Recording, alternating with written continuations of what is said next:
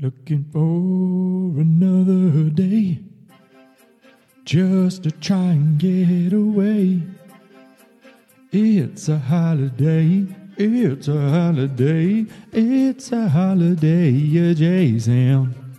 A J sound. 622, 622. June 22nd. Welcome back.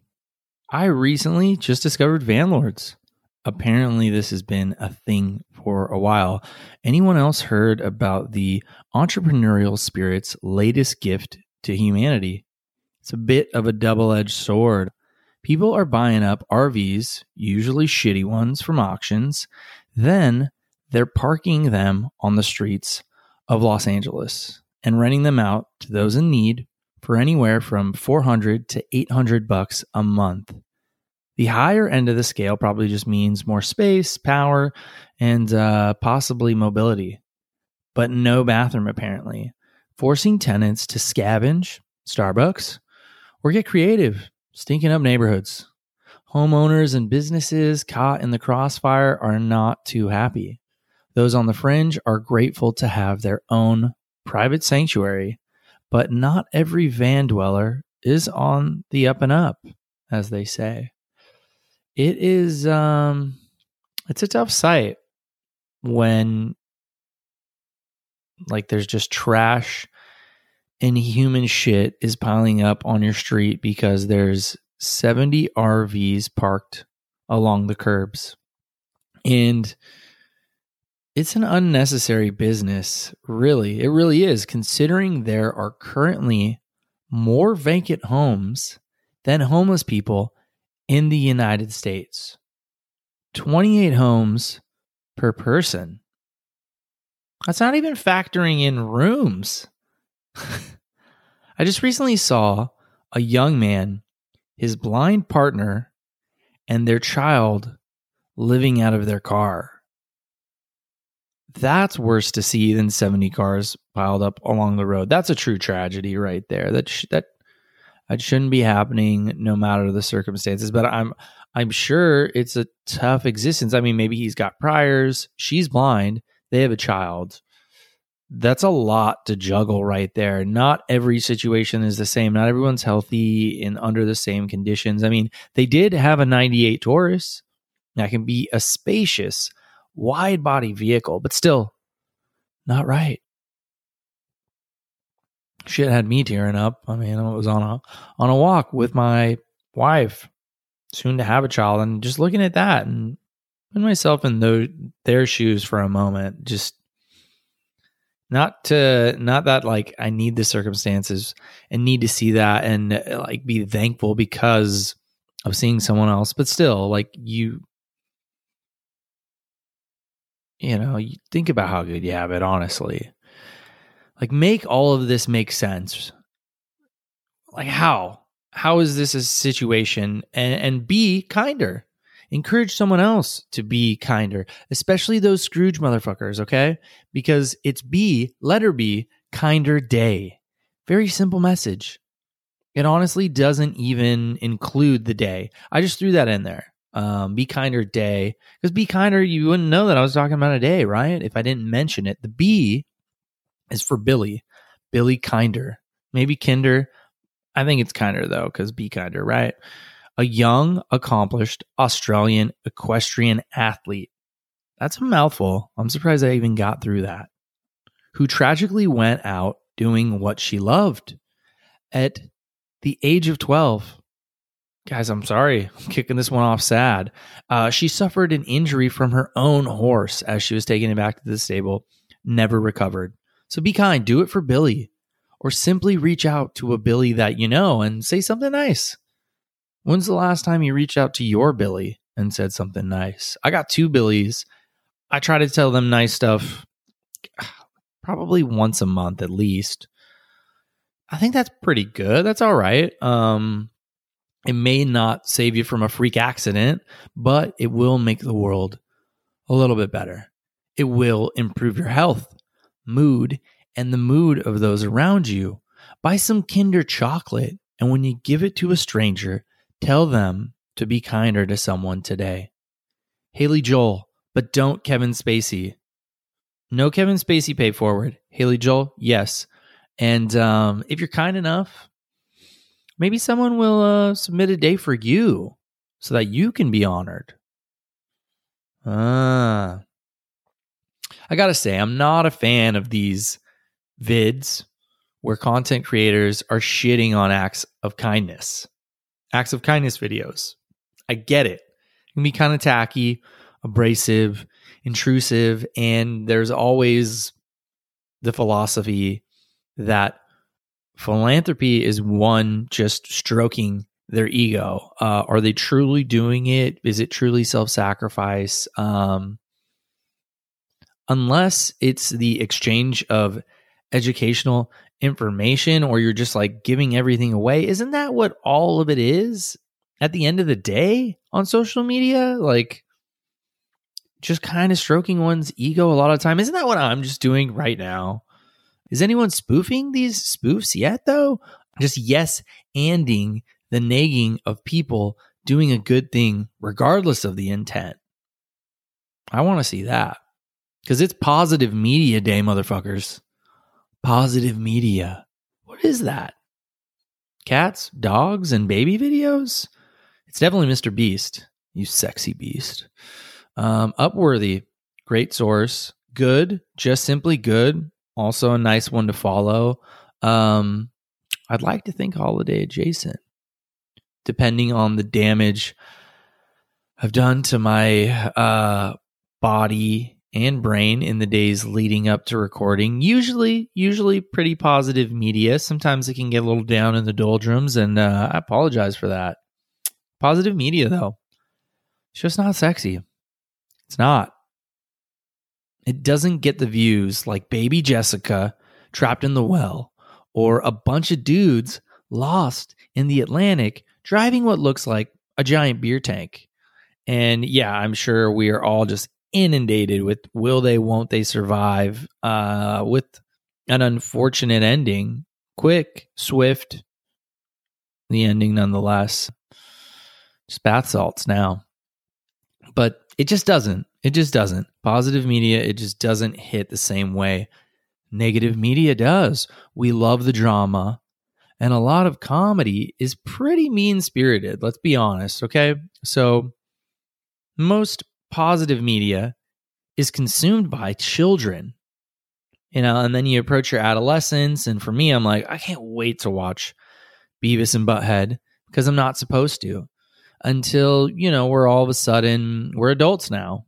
And um, adults just applauding a group of the most fucked up fictional high schoolers a town has ever seen, navigating the bright lights and neon colors of a music video world. Euphoria. The definition of euphoria is a feeling or state of intense excitement and happiness. It doesn't seem like anyone's experiencing that. And and as much as Sydney Sweeney may produce that state for some. The show is definitely not, according to Merriam. Merriam Webster, do you know? That's probably a couple names right there. I should have I should have figured that out. Uh, Merriam Webster, wonderful lady, that Merriam Webster. Ah, great. Um, anyways, so what's the fascination with the negative?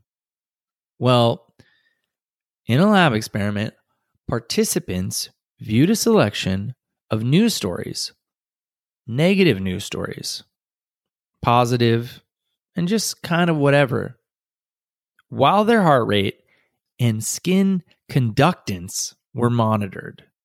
Decreased heart rates signal attentiveness. Skin conductance captures the degree to which we are sweating, and it is often used as a measure of activation or arousal. Findings from the experiment suggest that negative network news content, in comparison with positive news content, tends to increase both arousal and attentiveness. In contrast, positive news content has an imperceptible impact on the physiological measures we focus on. uh, in the study, they basically said like the reaction to positive news is equal to that of someone just staring at a gray wall. Humans tend to remember traumatic experiences better than positive ones. See trauma bonding and all trauma related buzzwords. We recall insults better than praise, so much so that we shoot down compliments left and right. Proof that we think about negative things more frequently as we impose negative self talk over the positive. So, try to rewire this uh, this default setting, this factory setting as much as you can. Let the good overflow to those around you. Sink streams, flood the urinals, and when someone comes in to clean up, to mop that floor, help them out. Help them out. It's National Limoncello Day. Something disgustingly seamless about that transition. Uh, maybe it's the viscosity, color, definitely not smell or taste. I'd imagine. I haven't haven't tasted urine, right? I have tasted limoncello, and I'm gonna assume it's probably not the same.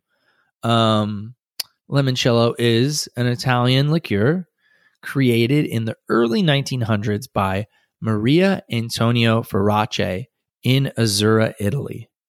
It's made of lemons, Femminello, St. Teresa's, native to the Italian Sorrento Peninsula. You add water, sugar, and vodka or grappa. So, uh, you know, there you have it. Maybe you don't necessarily need those lemons. You could probably just batch up some of your own as like a private reserve for the holidays or just to enjoy as the heat starts to turn up. It's getting warm. It's finally getting warm, guys. I don't know if you've seen that. The sun's actually shining here where I live.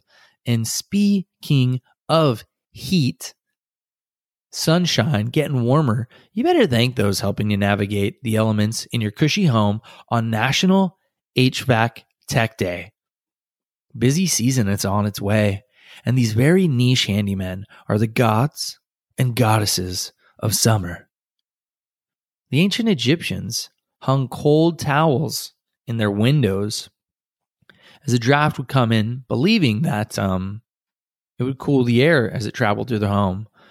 I don't know if I buy it. Maybe that seems a little, eh, it seems like a lot. Seems a lot to buy into, but hey, different times. In 200 CE, the Chinese invented fans near water fountains that blew cold air through the room. Old Benjamin Franklin experimented with chemical evaporation, leading to the discovery of how to freeze surfaces. And not long after, Albert Marsh discovered chromel, an alloy made of chromium and nickel, ushering in a new age of electrical heating. Heating, you're like, what? Don't need that. Summer. Listen, listen. That laid the groundwork for Willis Carrier, who invented the first modern air conditioning unit by reversing the heating process in 1902. If you retain any of this, just drop a little knowledge bomb the next time you uh, you're in the presence of an HVAC hero. Salute that HVAC tech. Not you could you could literally overheat, sweat to death. Saving lives, okay? Fun fact, the first car AC was built in 1939. Mine didn't have one in 2006. wow. How much I'm sure there's some of you out there it's like, "Oh, you get that car, maybe it's like your first car or a family member's just like, hey, getting rid of this old thing. I can't even sell it. You want it? No AC. And you're just, I mean, for me, I remember early on when I was modeling, when I was like 18, um, before I left to go to New York, I had this truck, no AC. Um, the motor mounts were shit. So, like, the engine would kind of jump even too. And thankfully I had it. Hey, thank you, Uncle Sean. Very sweet of you. Dude, I had the the toolbox on the back and I was such a douche. I had like a bong, so much, so much crap in that thing. And I would just be ripping bong loads and going to my casting sweaty as hell. So I was just probably like smelly, sweaty, super stoned looking. Like, wow. I thought that was cool. I thought I was so cool. No, no. Was still working somehow, somehow. Anyways, uh, I don't know if you know this, but it's World Rainforest Day. That's the HVAC infiltration system for this very planet. Huh? Huh? The rainforest, lung of the earth. Just lung of the earth. Let that set in. The lung of the earth, you know, that one, it once covered 14% of our land.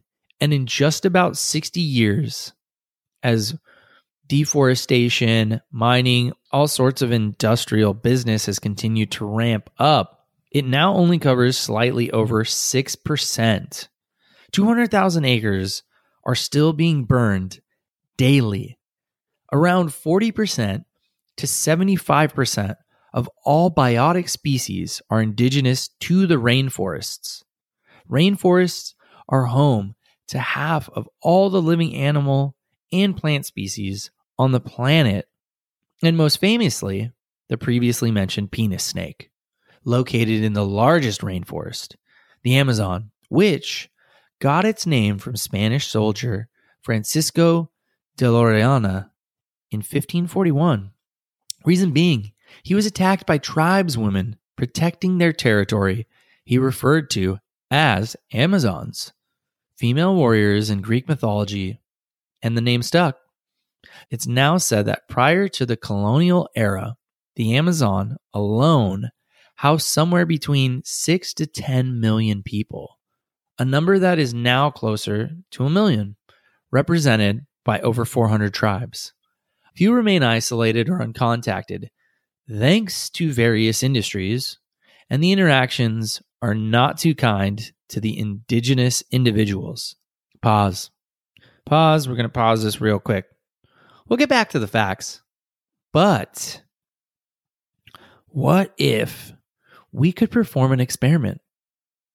There's a displacement through line where industry and what's considered a home meet here in this episode. And I, I just can't help myself, you know? So, has anyone seen the movie The Super, starring Joe Pesci?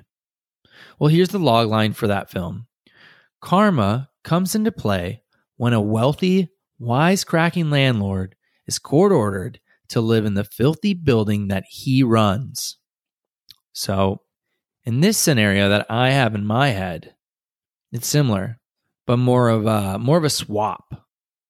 A South American small logging company owner is kidnapped and forced to live in an RV in Venice Beach without access to anything or anyone from his previous life a Venice Beach landlord is sent to a semi remote part of the Amazon to live with a tribe that is being threatened by miners.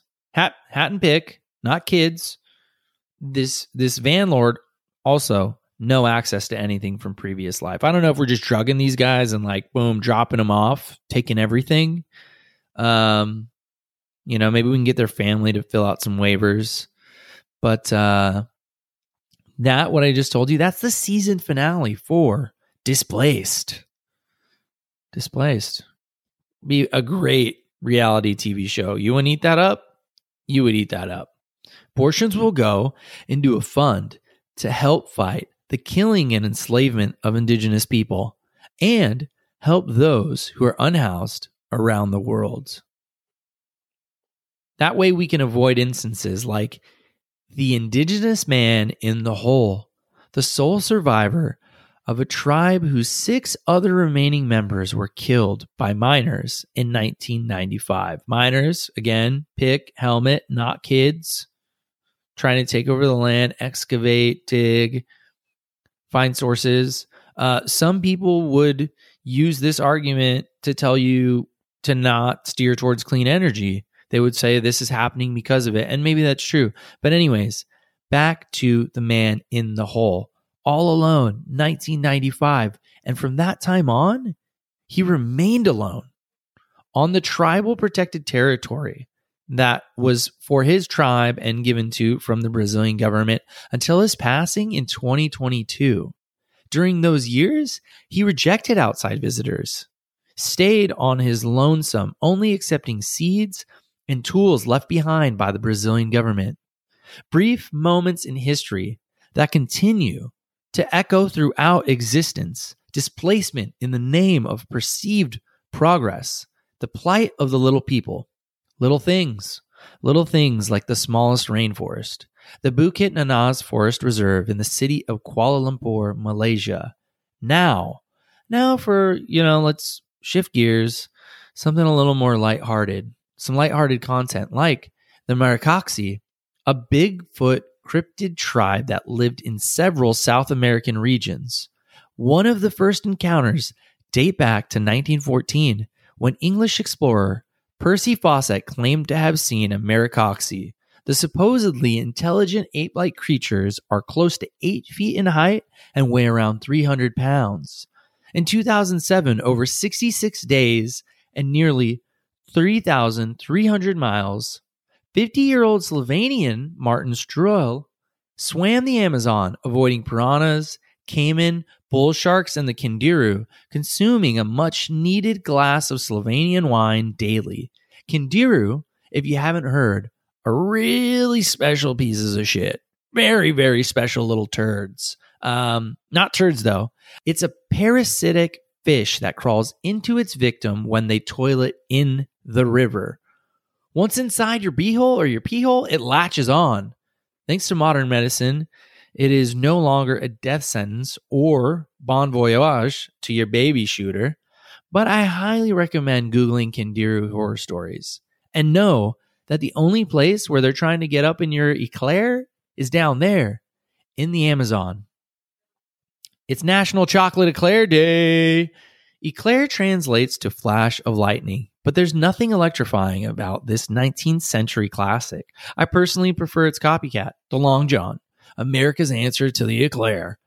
A fried donutty doughy swap for the airy flaky eclair. That's just me though. I love that first class fat glutton. Punish my ankles with diabetic delights. It's National Onion Ring Day. Let's hit them all. I hear they're getting a red robin. Have you tried their fried tower of power? It's an awesome blossom in ring form. Now bring me all the sauces, and if I fall asleep in my boot, don't wake me. History says an onion ring like recipe appeared in an 1802 cookbook, and another surfaced in a New York newspaper in 1910. Texas based restaurant Kirby's Pig Stand claims part in creation, and fast food restaurant A&W helped them reach widespread popularity. So no matter how you like them, grab a fried onion snack, even Funyuns, and enjoy National Onion Rings Day. With that, I'll leave you on this note. During my research, I Googled, why are humans so? And the top search was weak. Why are humans so weak?